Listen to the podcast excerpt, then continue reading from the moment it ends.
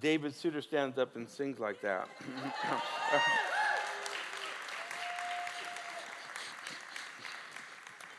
well, you know, he has all these talents in his family, but he was hiding one. Appreciate that. he is a God who saves, and he sure is a God of love. We um, been talking about power, and I don't think there's anything more powerful than God's love in the whole world. And um, so, since we're heading toward Valentine's Day, I thought I'd talk about the power of love. It's a daunting attempt. I mean, to, it's really kind of to stand up here and say, I'm going to tell you all about love, it's unrealistic. It, you can't. You can't. The, the Bible mentions love 504 times in the scripture. In other words, it's filled with love, it's filled with the message of love. And there's such, I mean, there's such a breadth of, you know, the width of love, and trying to do that, you know, that's impossible. I'm not even going to try, unless you want to stay here for a couple months and we could work on it. But, but we're not going to do that. We're going to take a look at some aspects of love. I, my, I, my first question to you is Don't you love love? Do you love love? Um, yeah, I know. The reason I feel like maybe I only got a little bit of a response on that, because um, sometimes love hurts, doesn't it?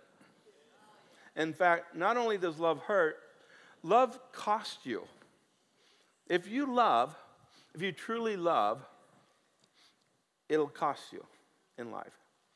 I think the rewards of love are greater than its costs, but sometimes the pain of love can cause people not to, you know, venture down that road too often in loving. And, um, but the, the problem is we think we need someone to love us, but actually we need somebody to love? Like the Beatles saying, I need somebody to love. Only a few of you would remember that. but there is a love song, right, for everything you talk about love. I mean, that you, you just Google love songs and songs with love in it, and uh, you'll never get through that list. It's huge. That's what everybody sings about. We sing about love. Um, but, I mean, the breath of love, I, I mean, we use this word so um, frequently, and, and sometimes it has great meaning.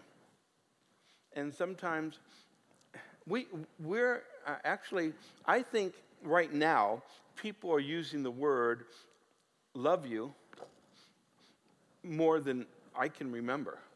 I mean, that was, we would use the word, you know, you know, like you and that kind of thing. But now strangers will say, you know, you're, you're, you're at the grocery store and the cashier will say, love you. yeah, okay. Yeah.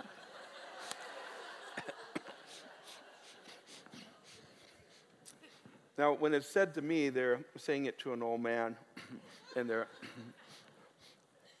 but, but it, we, we, we use it, you know. How many love In N Out burgers?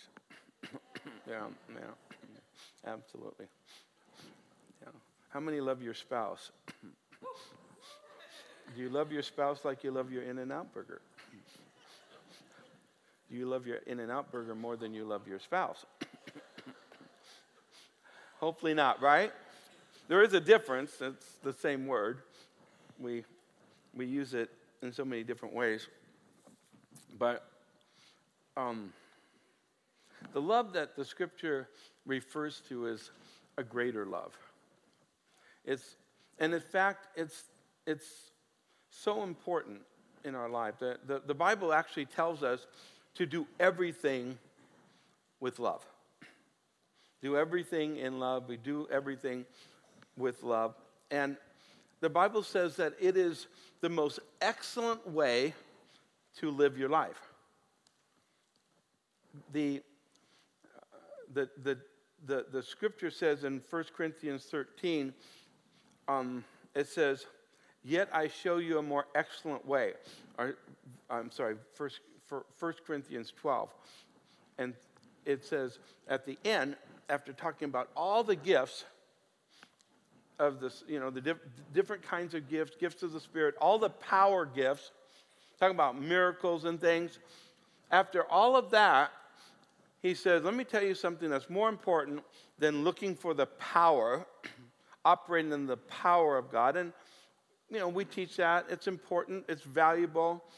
We want to, you know, God to use us to flow through us and do powerful things through us. And we want God to do powerful things in us and all of that. But he says, let me tell you what's above that love.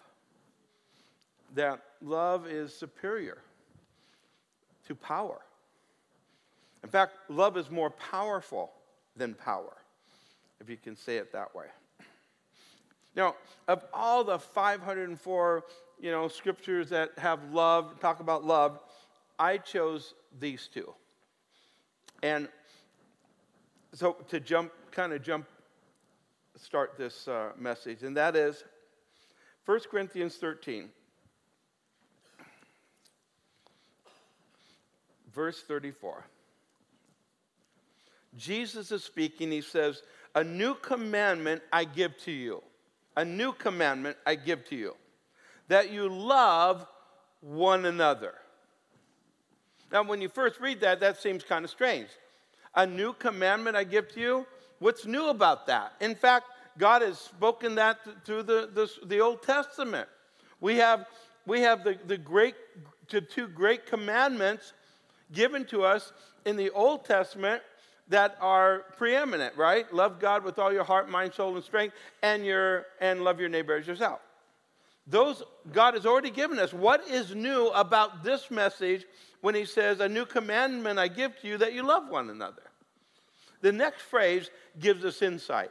And it gives us a little bit of insight into the love that God wants, to, wants us to live under, to, to operate in. It says, As I have loved you. See, that kind of love has never been experienced before. That's, that, that's why he says, A new commandment I give to you, that you love one another, not like, listen, it's pretty daunting to hear, you know, God say that you need to love him with all your mind, you know, mind, soul, strength, and with everything that, that's in you. Then he says, No, I'm giving you a new one. It's greater than that. It's a higher level of love than what you have experienced or thought of or seen in your life. As I have loved you, you're to love one another. By this you will know that they will know that you are my disciples if you love one another. Why is Jesus' love superior? There's never been anyone who has loved like Jesus loved. Say why? Because because he died? Did he sacri- because he sacrificed for us? Other people have sacrificed because of love plenty of times, right? People lay down their lives for, for family, for nation, for people. So, why is his love greater? Because no time in history did God ever lay down his life for you or anyone. That's a higher level. Why? Because God is so much higher than us. He, the, the, the distance between God and, and us is far greater than the distance between us and anyone else. And God did that. And that kind of love, he says, this is the kind of love, I, this is the new commandment. I want you to love like this because, and this is what it's going to be. This is what will identify you. See, love identifies us as followers of Christ. Up until this time, a disciple was identified because they saw them physically following Jesus. Jesus would, you know, go into the temple and they'd be right with them. Jesus would go, you know, up on a hillside or into the desert. Wherever Jesus went, they went. They would see Jesus would start teaching in the crowds, his disciples were there. That's how they knew. Yeah, those are one of his disciples. We've seen them, we've seen them with Jesus. But now, now there's going to be a new way in which people will see and identify who the disciples are. Because Jesus is leaving. He's not going to be here physically for people to say, oh, that's a disciple of Jesus. We see him following him. How will they identify? Their love and their love for one another. He says, You're going to know, they will know because of your love for one another. Now, I wish that was the case in every situation. I, I wish that was the case now. I, I don't believe that most people, non believers, in, for instance, in our nation, when they think of a Christian, how do they identify a Christian? I don't believe they identify Christians because they have this great love for one another. That's not the way they identify. In fact, a lot of people identify Christians by what they don't like or the way they see it, right? That's a Christian, and this is what they're against.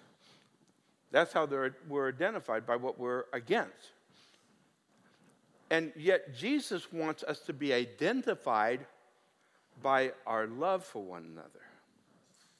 That when people see, and, and the, the early church did this well, how they did it, and is that wherever they were in the marketplace and you know in their their their neighborhood gatherings and prayer meetings and so forth people saw that they had this tremendous amount of love for each other. They cared for one another. People in the neighborhood who knew a christian knew that if that christian got sick or that christian had a problem or that christian had a need well the, the other christians were there for them. They were caring for them. And that was the identifying mark. Not what they were against. See, too much of the church is seen today by its division. And it's interesting, the early church had its division too. They had their, they had their, they had their disagreements. You know, they had those that were, you know, I'm, Paul and Apollos and Silas and, you know, they, they had their, their kind of denominational separations, a little bit different. But they weren't identified by their, those things. Their love for one another was such a preeminent, you know, visual to the community and the world that they lived in that they knew that they were Christians because of the way they acted toward one another. And that was God's goal. That's what was God's desire, that they would know because of the way they loved one another. So Jesus was talking about a different level of love. You understand? It's not the love of a In-N-Out burger, as good as they are. It's not that love. It's a love that's so much higher. It's more than the love of of a, husband and wife. It's a love that God had and God has for us. The love that was revealed in Jesus Christ.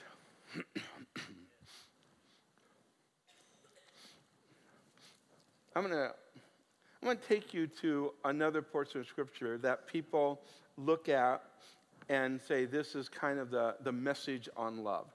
And you might want to show you something a little different, maybe, than the way you've seen it, if you have read this story before. And it has to do with the command of love. He commands us to love. And the question was in Luke chapter 10, verse 25 is Behold, a certain lawyer stood up and tested him, saying, Teacher, what shall I do to inherit eternal life? And um, he said to him, What is written in the law? What is your reading of it? And he said, said, You shall love the Lord your God with all your heart, with all your soul, with all your strength, with all your mind, and your neighbor as yourself. So, and he said to him, You have answered rightly.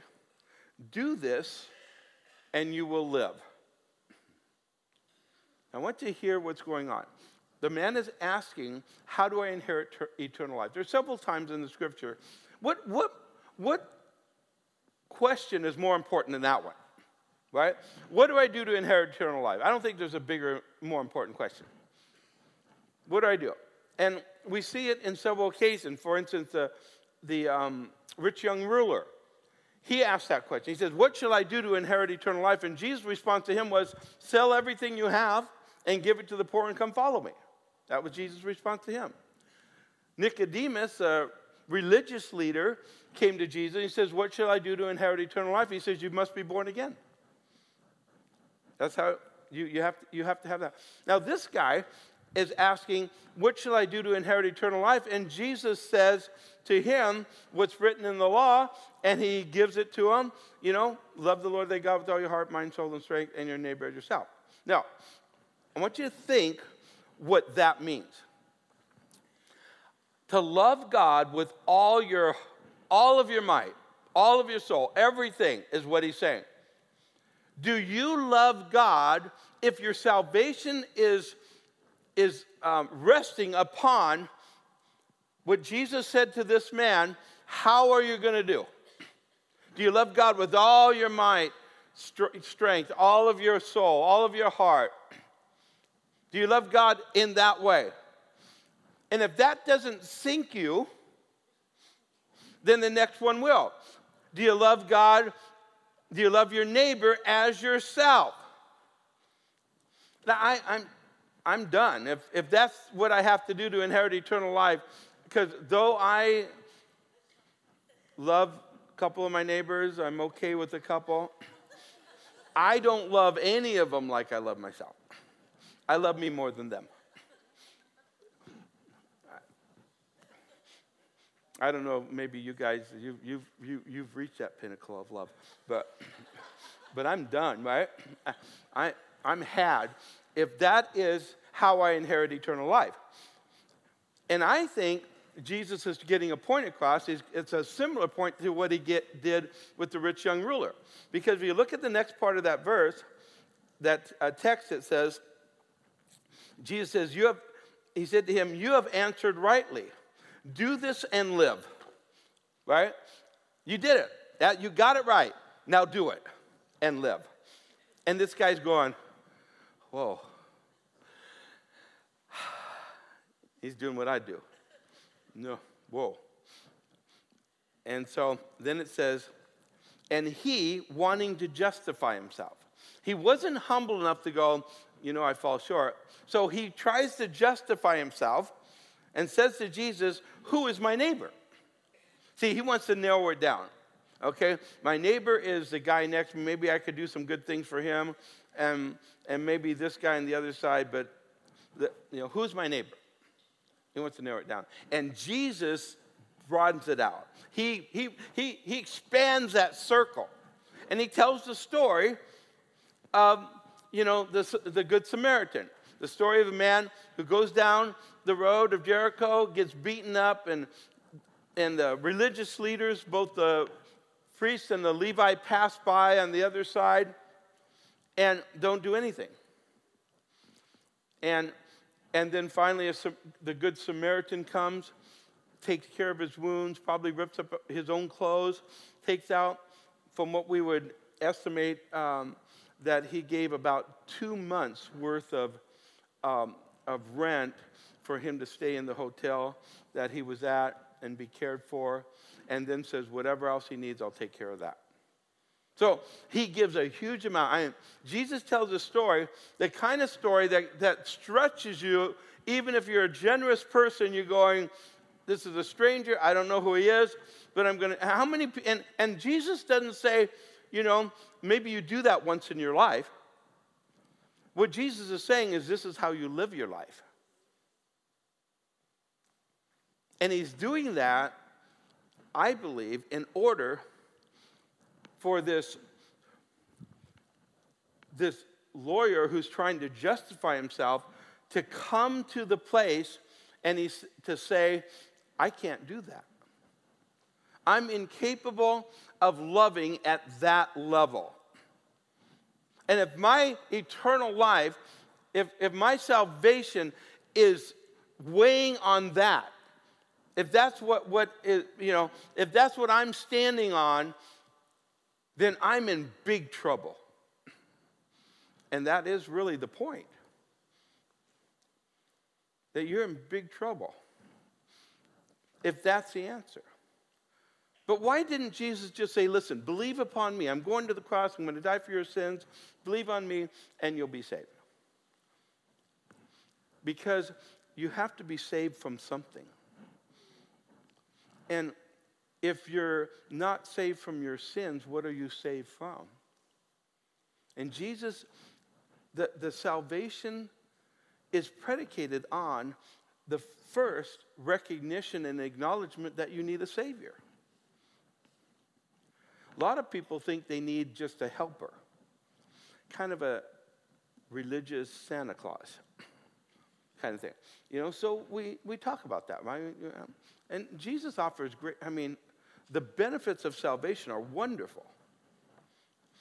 But the benefits don't replace the rescue. It doesn't replace what God is rescuing us from or saving us from. The fact is, if it comes to that, we, we do not understand the depth of our sin. One of the things that will break my heart, you know, has broken my heart many times over the years when someone has come and they're just heartbroken and they'll just say, you know, there's something in their past, obviously, that they feel like is too bad for God to save them or forgive them. And I'll hear people say that. You know, I just, I don't, I just don't know if Jesus can f- forgive me. You know, and and they're looking back at a painful experience, a, a rebellion time in their life, or whatever. I don't know if Jesus can forgive me. And that feeling that they're having is because they kind of have this level of of sin that, you know, maybe the, God's grading on a curve and I'm at the bottom of the curve. And so I'm out of, you know, at this level you get a C, passing grade, and at this level you don't. And I have things in my life that I'm definitely in failure mode. And God is, and of course you always want to say to them, no, no, you're you're discounting what Jesus did when he died on the cross for you. You're discounting how powerful it was for the blood of Jesus Christ to cleanse you from all your sin. But there's another aspect, and there's a reason why some people will feel that when, if you're looking at it that way, everyone should feel that way. We've all fallen way short See, what happens is someone that has this idea in their mind, they think that other people maybe, they still need Jesus, but they've just fallen a little bit short. You know, like here's perfection, and they've just, they, you know, they just have a few little things that, so they're close, and it's easy for them to get saved because their salvation, you know, they haven't done that much, so there's just not a lot of forgiveness that's needed. But then, you know, I'm in the case where, you know, I'm so far down, I don't believe, I don't, I don't know that Jesus could forgive me. And what they think, and for those of us, or those of you, who think, you know, maybe that, you know, God's forgiven me, I'm grateful for that, but never get to the place where you've ever felt like Paul did, I'm the chief of sinners. Never, it's because we don't understand the depth that, and the horror of sin.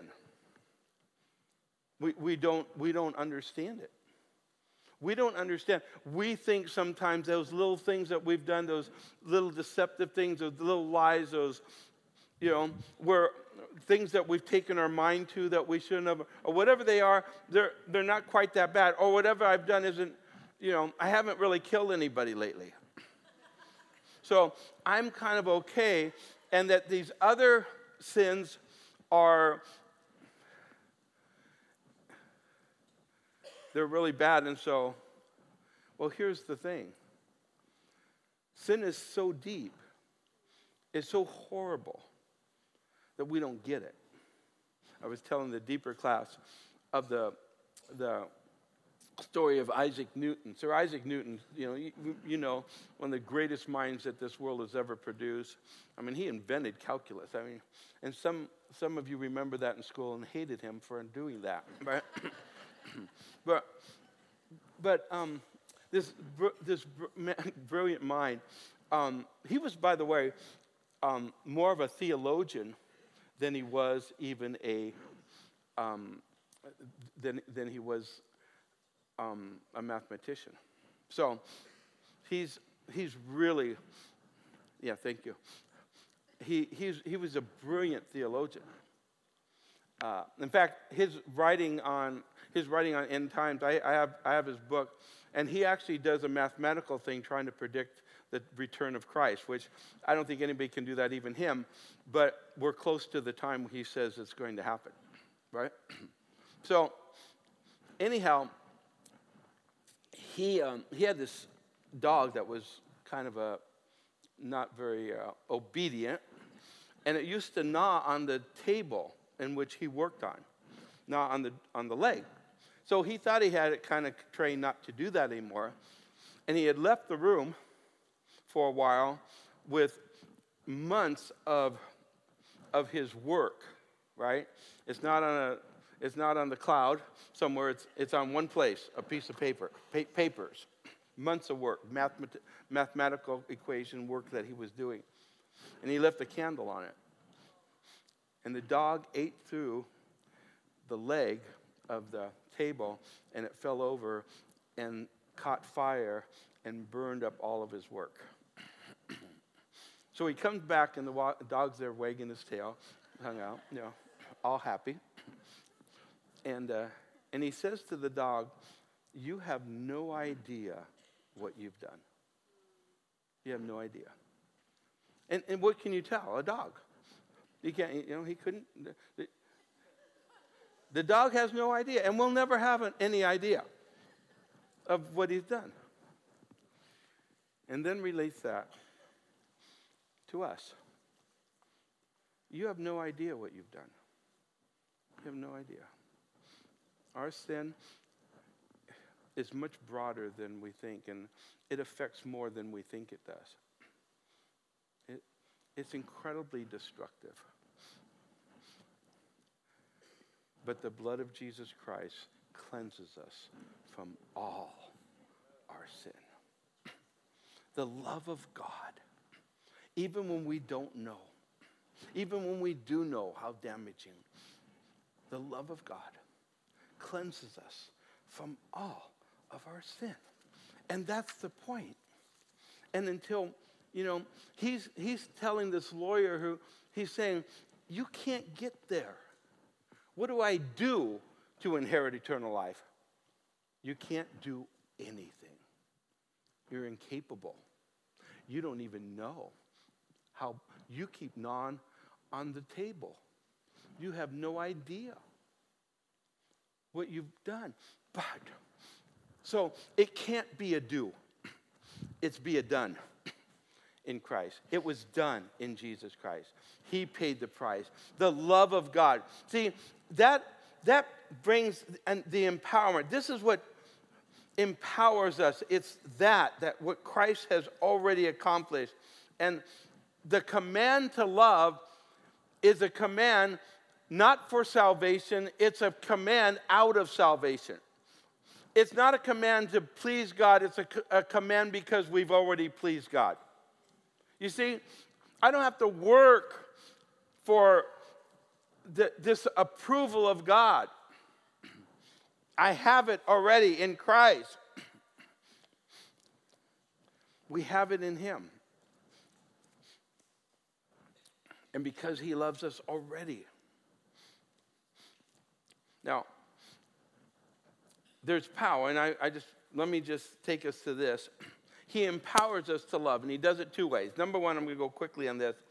Number one, by the Holy Spirit. The Bible says that hope does not disappoint because the love of God has been poured into our hearts by the Holy Spirit, poured out in our hearts by the Holy Spirit who has been given to us. According to this verse, how do we get love?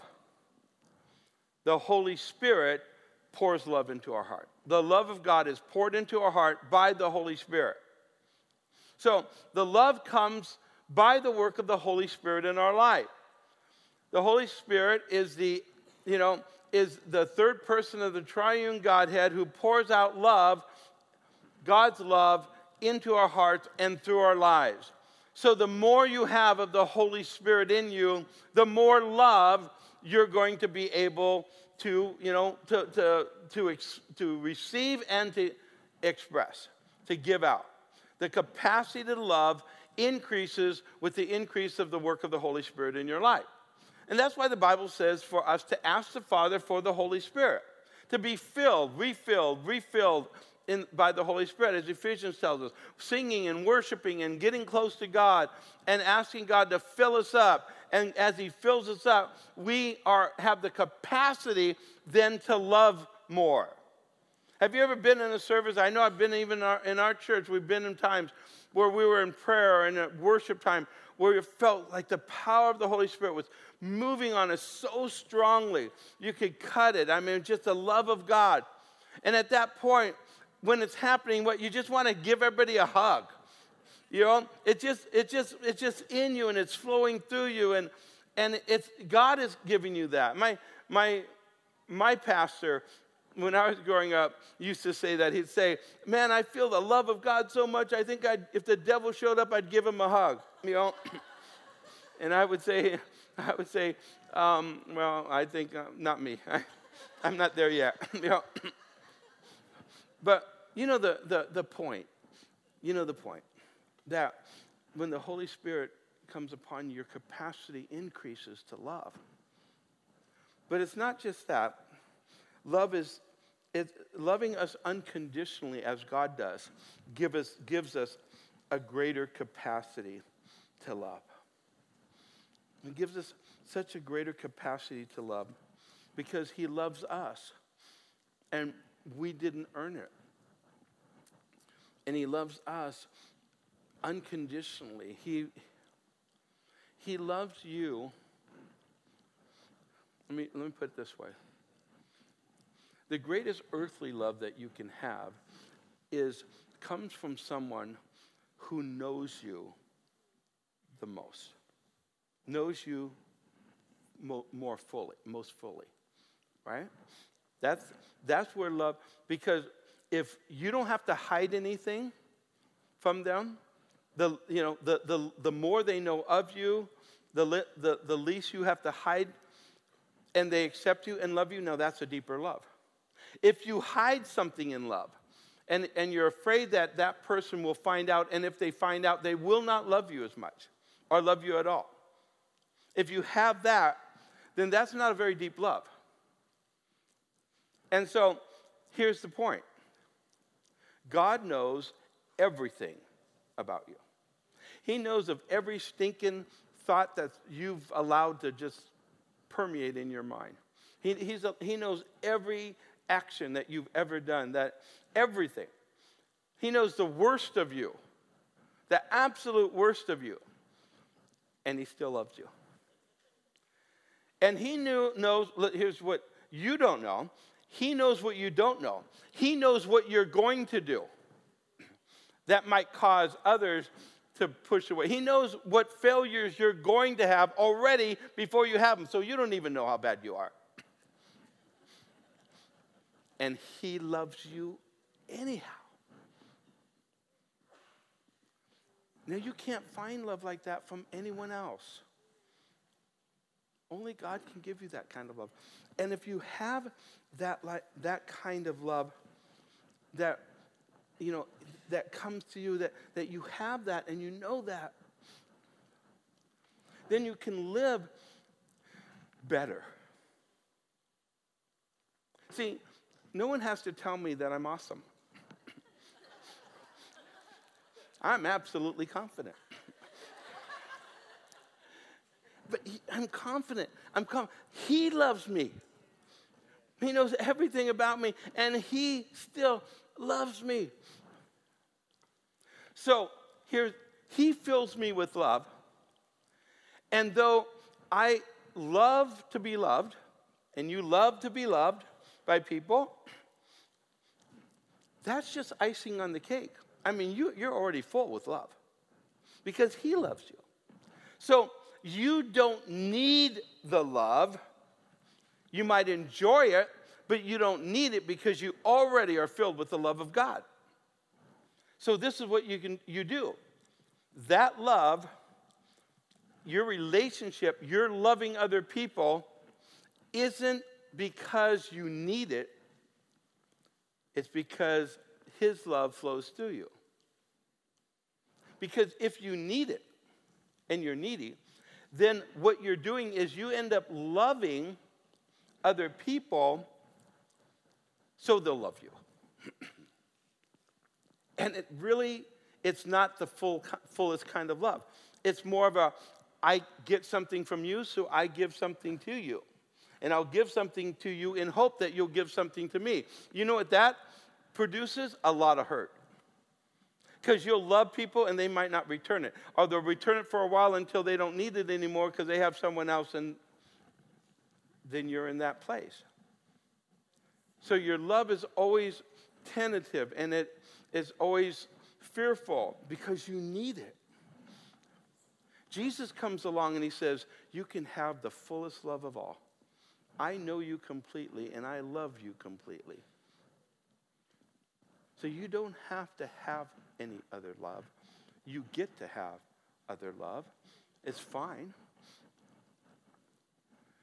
But it isn't necessary for your life if you have God's love. And that's where the power comes.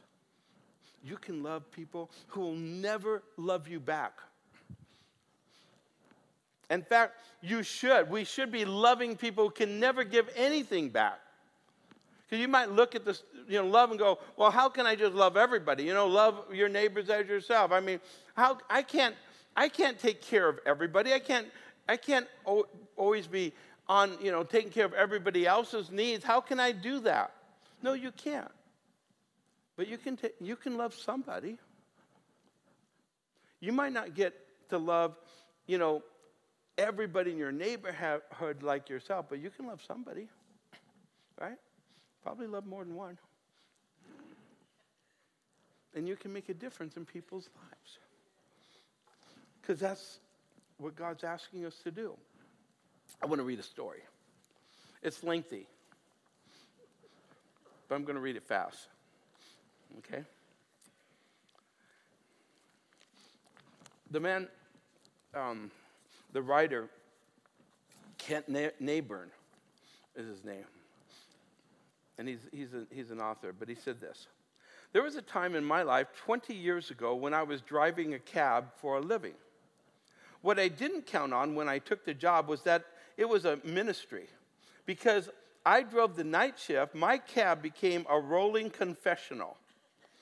Passengers would climb in, sit behind me in total an- anonymity, and tell me of their lives. I was responding to a call from a small brick, uh, from a small brick fourplex in a quiet part of, of town.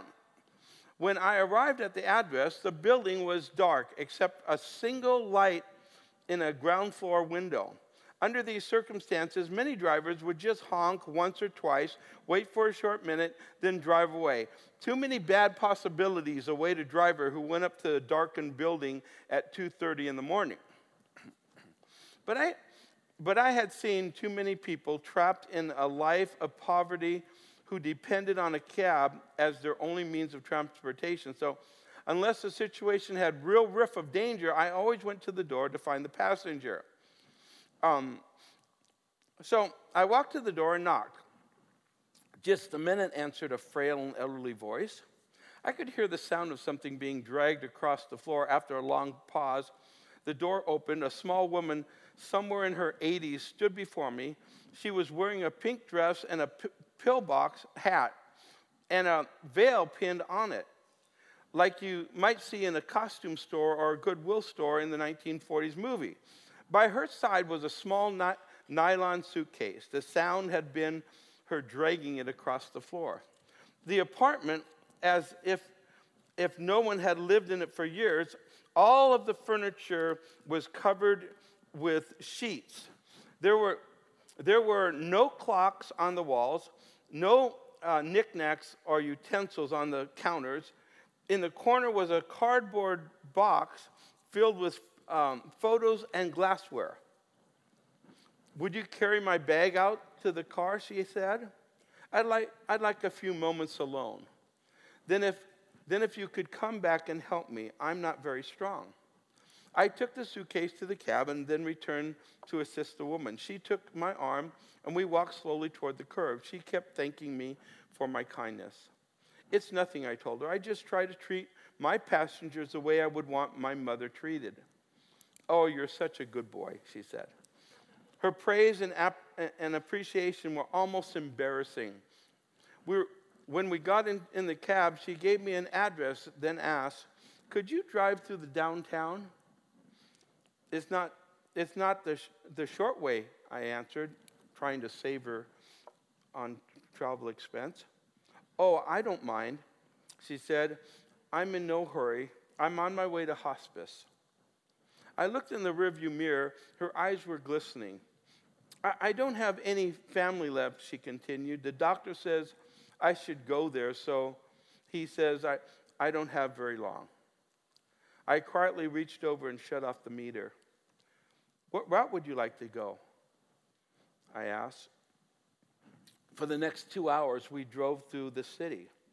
She showed me the building where she had once worked as an elevator oper- operator. We drove through the neighborhood where she and her husband had lived when they had first been married. She, she had me pull up in front of the furniture warehouse that had once been a ballroom where she had gone dan- dancing as a, as a girl.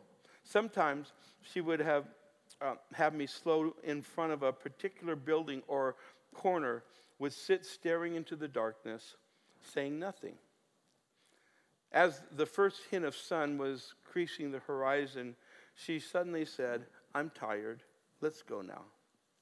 We drove in silence to the address she had given me. It was a low building like a small convalescent home with a driveway that passed under the portal.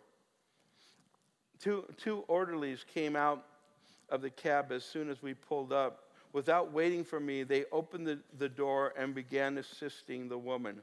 They were solicit, uh, uh, they were uh, intent, watching her every move. They, they must have been expecting her. Perhaps she had phoned them the night before we left. I opened the trunk and took the small suitcase up to the door. The woman was already seated in a wheelchair. How much do I owe you? She asked. I reached, uh, she reaching into her purse. Nothing, I said. You have to make a living, she answered. There are other passengers, I respond. Almost without thinking, I bent and gave her a hug. She held on to me tightly. You gave an old woman a little moment of joy, she, she said. Thank you. There was nothing more to say. I squeezed her hand once and walked out into the dim morning light. Behind me, I could hear the door shut. It was the sound of the closing of a life. I did not pick up any more passengers that shift. I drove aimlessly, lost in thought. For the remainder of the day, I could hardly talk. What if that woman had gotten an angry driver, one who was impatient to end his shift? What if I had refused to take the run or, or had honked once and then dri- driven away? What if I had been in a foul mood and had refused to engage a woman in conversation? How many other moments like that had I missed or failed to grasp? We're so conditioned to think that our lives revolve around great moments, but great moments often catch us unaware. When that woman hugged me and said that I had brought her a moment of joy, it was, it, it, was possible to believe that I, I had been placed on earth for the sole purpose of providing her with that last ride. I do not think that I have ever done anything in my life that was more important. people, people are hurting. There's a lot of broken people. And there are people around you, and some of you are living, you're, you're in a tough place in your life, and you have a, a lot of pain in your life, but there are people who have more pain. There are people who have more difficulty. And there are people who need the love of God that you have. If Christ is in you. See, when we love, love powers, empowers us. There's power that comes because the Bible said love never fails. And uh, the scripture tells us this it says that when we're rooted and grounded in love, we will understand the depth of God's love more. So God gives us love. We allow that love to function through our lives. And the more we're grounded in love, God's love and our love, that God reveals his love even more to us. And it becomes a growing cycle. We may never get to the place where we love God with all our heart, mind, soul, and strength, or love our neighbor fully as ourselves. But if that, if that cycle is perpetuated in, perpetuated in our life, if we continue, we're loving God, we're allowing His love to flow through us, we are grounded in love, and we're sharing that love, more and more of God's love and the understanding of His true love grows in our life. It becomes a snowball effect. It just goes downhill growing. And I believe that's what God desires for us. He, he, he gave His Holy Spirit to fill us. He gives us continued, continually gives us unconditional love. And then we look and go, how can I touch somebody today? It might not be in the biggest way, but we wake up in the morning, we say, Lord, fill me with your Holy Spirit and help me to love today like you love. Would you risk praying that prayer daily? Help me to love today like you have loved me. Risk that prayer and see what God does to us. Amen. Let's pray. Well, Father, I thank you today for your great love. And I, I ask today, Lord, for those who are here that, Lord, they're distant from you. There are people who've never given their life to you. They're sitting in this building, and you've called them today. If you're here and you've never given your life to Christ, today's your day. Jesus wants to come into your life. He wants to cleanse you from all of your sin. He wants to give you a brand new start, a new life in Him. He wants to take you into the place where you were what you were created for, His purposes in your life. And if you'd like that, if you'd like to receive Christ, I'm going to ask you just to simply pray this prayer. You can just kind of mutter this to God right now. Just say, Dear God, I believe that Jesus Christ is the Son of God. I believe that you died on the cross for me, Jesus, and that you were buried and that you rose again. I receive you as my Savior. I ask you to cleanse my soul of every sin. Wash me clean. And I choose to follow you. So I ask you to help me in this journey. I pray, Jesus. Amen. Amen. If you prayed that before you leave, I, I hope you'll meet us across into through those double doors right there. And we'll give you a Bible and some information will help you get your start with Jesus and pray for you. If you're a guest, also we have some a gift for you and hope that we can connect somehow. It's also through that door, one side, the other. We'll, we'll, we'll direct you on that. But um, we have a lot of doors. And that door right there is a prayer room. if you have any prayer needs, there's a group of people who have a lot of faith